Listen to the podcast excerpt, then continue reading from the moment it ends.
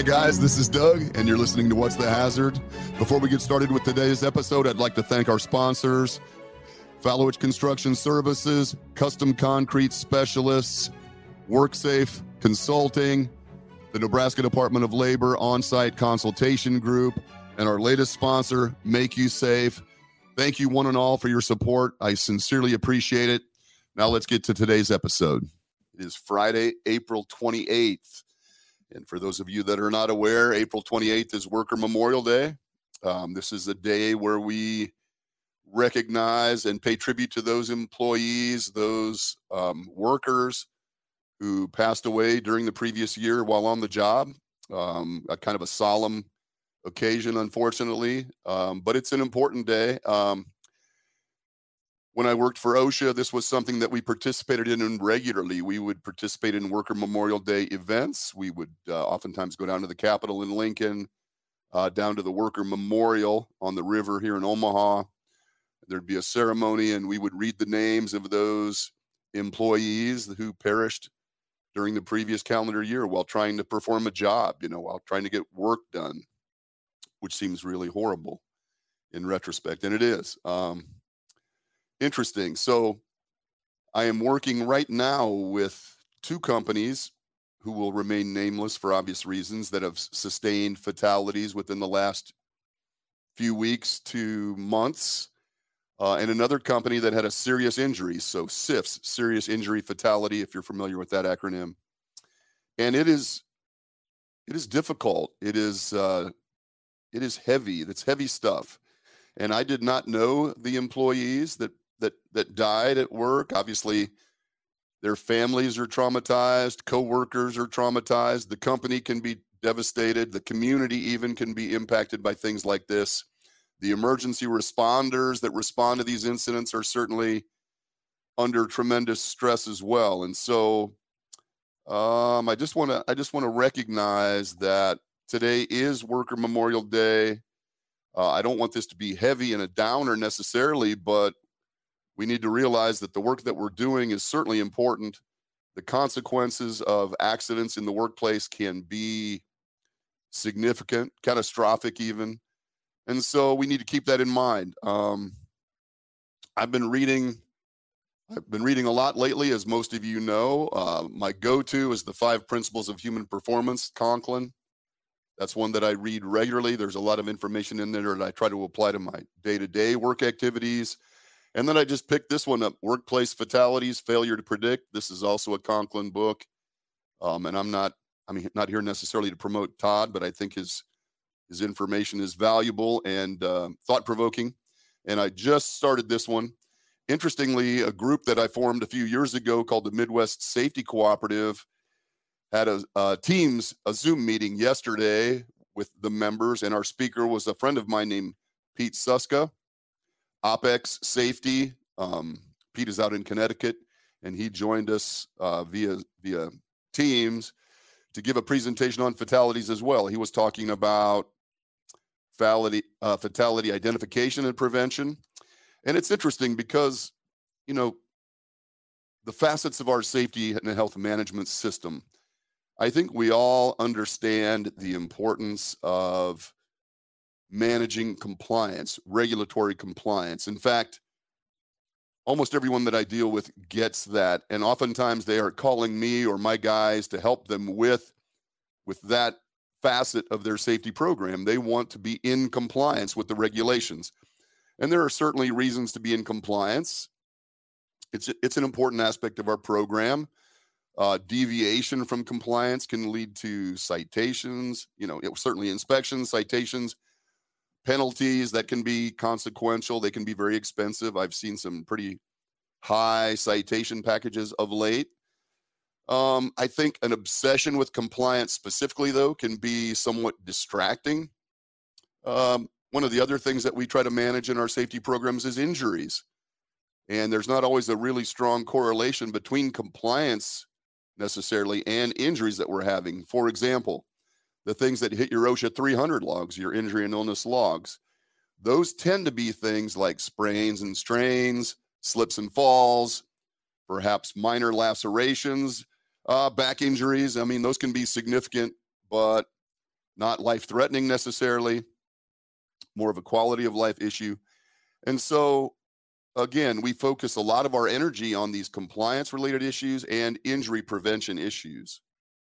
But I think one aspect of our safety management systems that gets neglected and that you know perfectly fits with today with worker memorial day is in every workplace that i've ever been and, and smart people tell me this all the time in every workplace whether that be an industrial workplace a construction workplace there are hazards present. There is energy present that could certainly lead to a fatality right? And Another facet of our safety programs that I think often gets neglected is identifying and addressing those energies, those hazards that can lead to fatalities. And they are oftentimes very different than the things that we focus on when we are looking at compliance or when we're looking at injury prevention. Injury prevention, again, we tend to be focusing on these low severity, high probability issues, the things that happen a lot, generally don't result in serious injuries or fatalities. And again, I, I don't mean to minimize, you know, the difficulties of a back injury or something, or even a, laceration. I, I'm not suggesting that those aren't important, but again, they're different things. I, I think it's probably true statistically from what I read and the research that I attempt to do that companies that have really low incident rates you know, injury and illness rates, the DART rate, DAFWE, DAFWE rates, those kind of things, oftentimes actually have higher um, SIF rates, serious injury and fatality rates. And so, you know, those companies that are having, we haven't had an injury, a recordable injury in a thousand days. And certainly that's a, a great thing. That's a noble undertaking. But oftentimes, those are the companies where that potential fatal energy exists and is not being addressed. All right. Pete was talking about this yesterday in his presentation. He was walking into a facility and he showed a, he showed a, a slide that depicted this, but he was walking into a facility and at the entrance to the facility, there was a um, railroad tracks and there was a basically like a wooden sign that said, you know, watch for train. And you got to walk over these railroad tracks to get into this facility. I have no idea where it was or anything like that. But um, he was walking in with the manager. They walked in, and Pete stopped and said, "Whoa, whoa, what is this?" And the guy, you know, the guy just walked right past. And and without question, the energy exists in that system to cause a fatality. If you would step in front of a train and that train goes by uh, apparently four or five times a day. So that train, the energy in that train certainly contains a potential fatality hazard. Yeah, it's a hazard, right? Um, there are no controls there, just a sign. And I think they are counting on the fact that you're going to look up, look both ways, uh, make sure the train isn't coming, and cross. But I, I don't know anything statistically about the numbers, but every year I hear about people being hit crossing tracks in their vehicles at a train at a railroad crossing. So I think sometimes these hazards exist in our work environments that we have become so accustomed to that we don't even really address them any longer. And you know, this is probably true in every workplace. And so that's something that I've been focusing on more with my clients. You know, we certainly want to be compliant. We certainly want to reduce injuries. You know, hey, we're throwing salt down at the entryway during the winter to try to prevent slips and falls, all those kind of things. We talk incessantly about safe lifting, how to lift with your legs, and how to not jeopardize your back. We, we talk about all those things, trying to reduce those types of recordable injuries. But I don't think we spend enough time trying to identify hazards in our work environment that can be significantly consequential. Okay, that's what I'm saying. So, uh, Pete was talking about something that I thought was very interesting.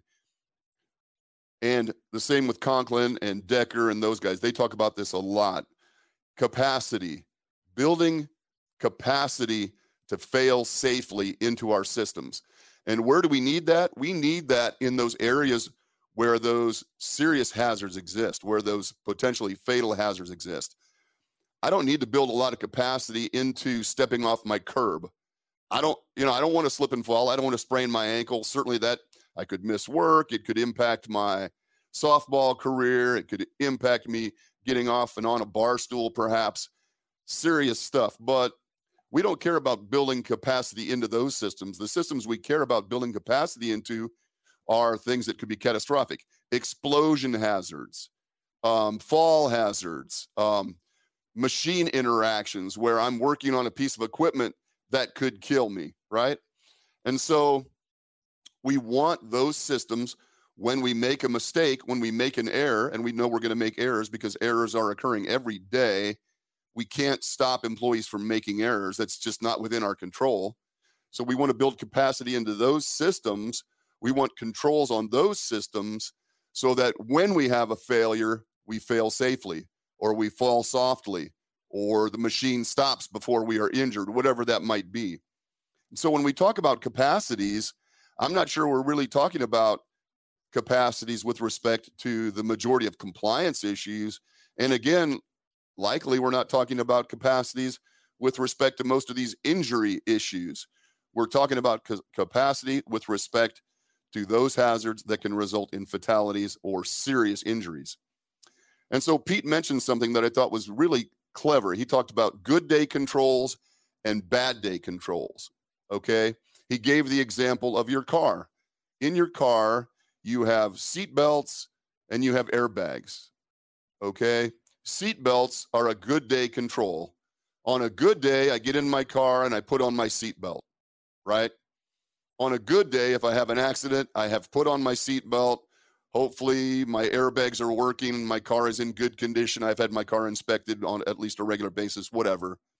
And those controls deploy and I have a minor injury, if anything, from a car from a car accident. Bad day controls. Bad day controls are those controls that work despite my activity or intention. So again, if I'm having a bad day, I get into my car, I don't put on my seatbelt, the airbag should still deploy. That's a bad day control because I neglected my seatbelt. You could say the same thing about most of what we do in the safety world. You could say that about confined space entry. You know, I have clients whose employees get into confined spaces. It requires them to put on a body harness, connect to a retrieval device, use an air monitor that's hopefully been calibrated recently, make a determination about the entry conditions, and then proceed. There is a lot of impetus put on that employee to have a good day and get those controls in place. If they don't, and they have an incident, the likelihood of a bad outcome is really high, right? So those are good day controls. I'm having a good day. I think about it. You could say the same thing for lockout, tagout.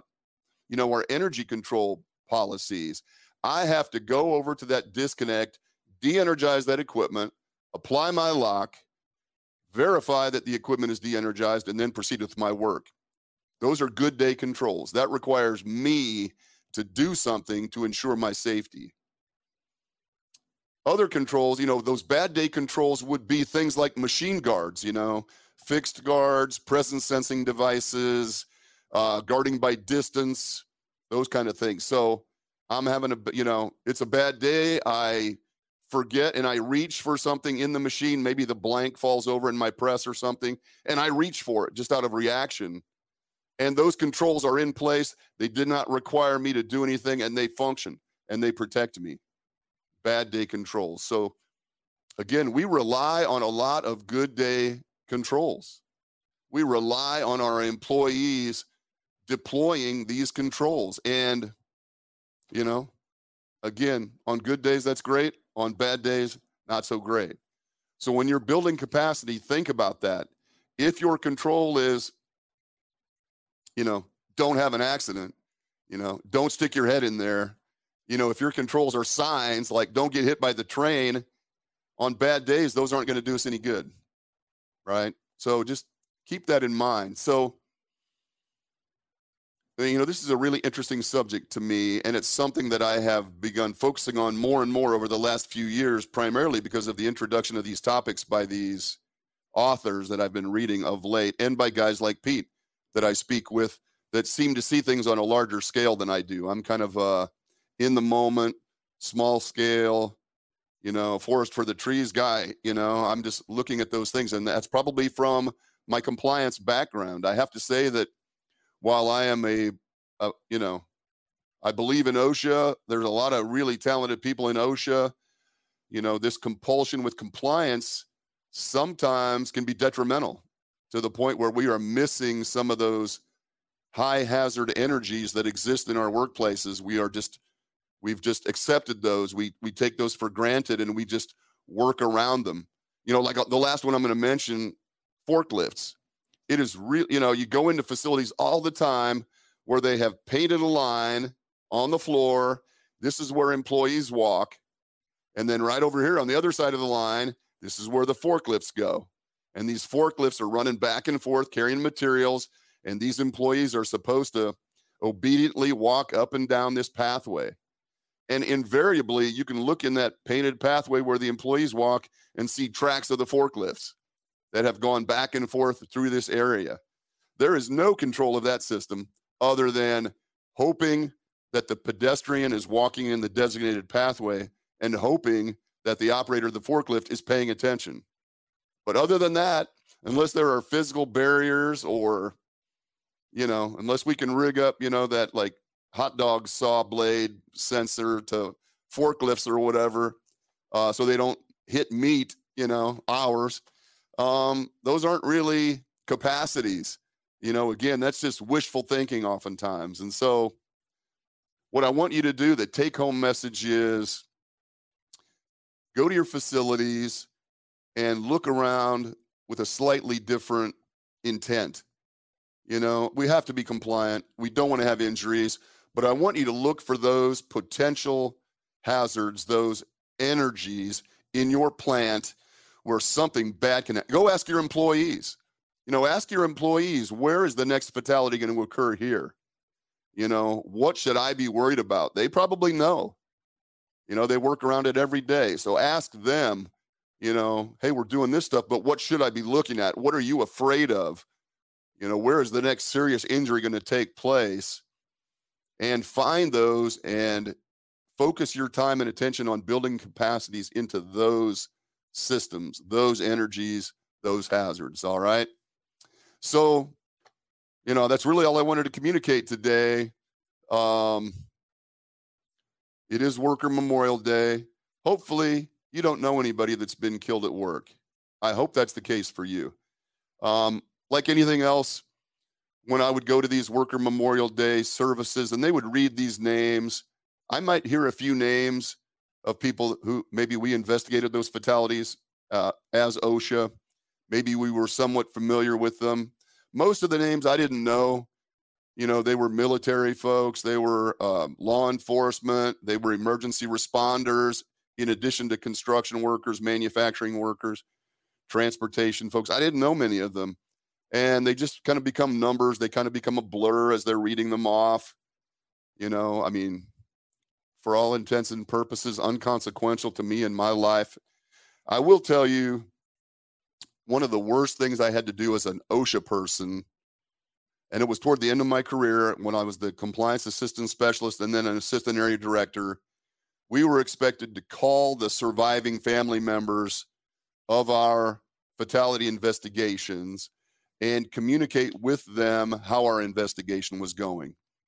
So I was expected once a month to call, you know, the mothers and fathers, sisters, brothers, husbands, whomever, you know, that uh, that person from that that that killed employee's life and communicate with them. And I dreaded that day.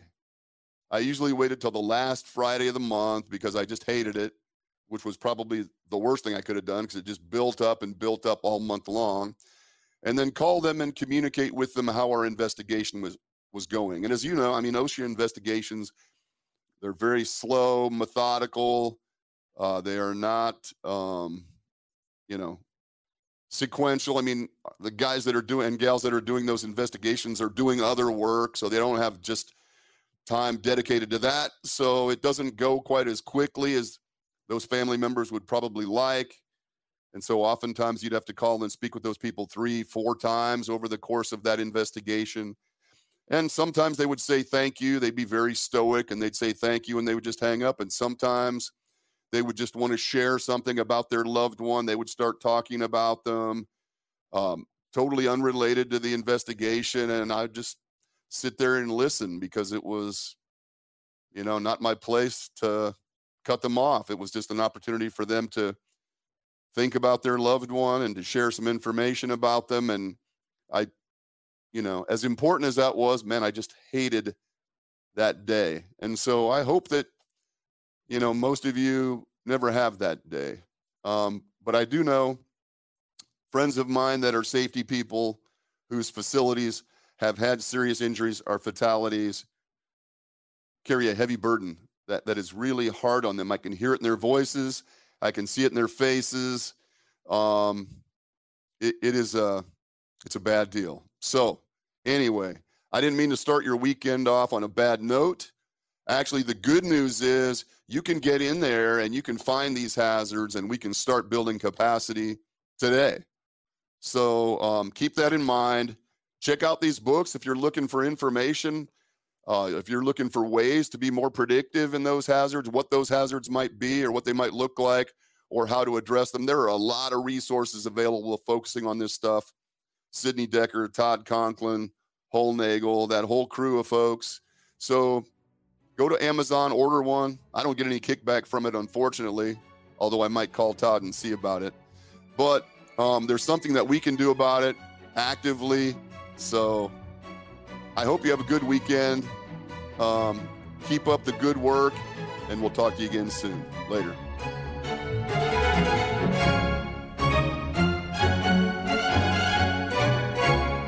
A Hurrdat Media Production.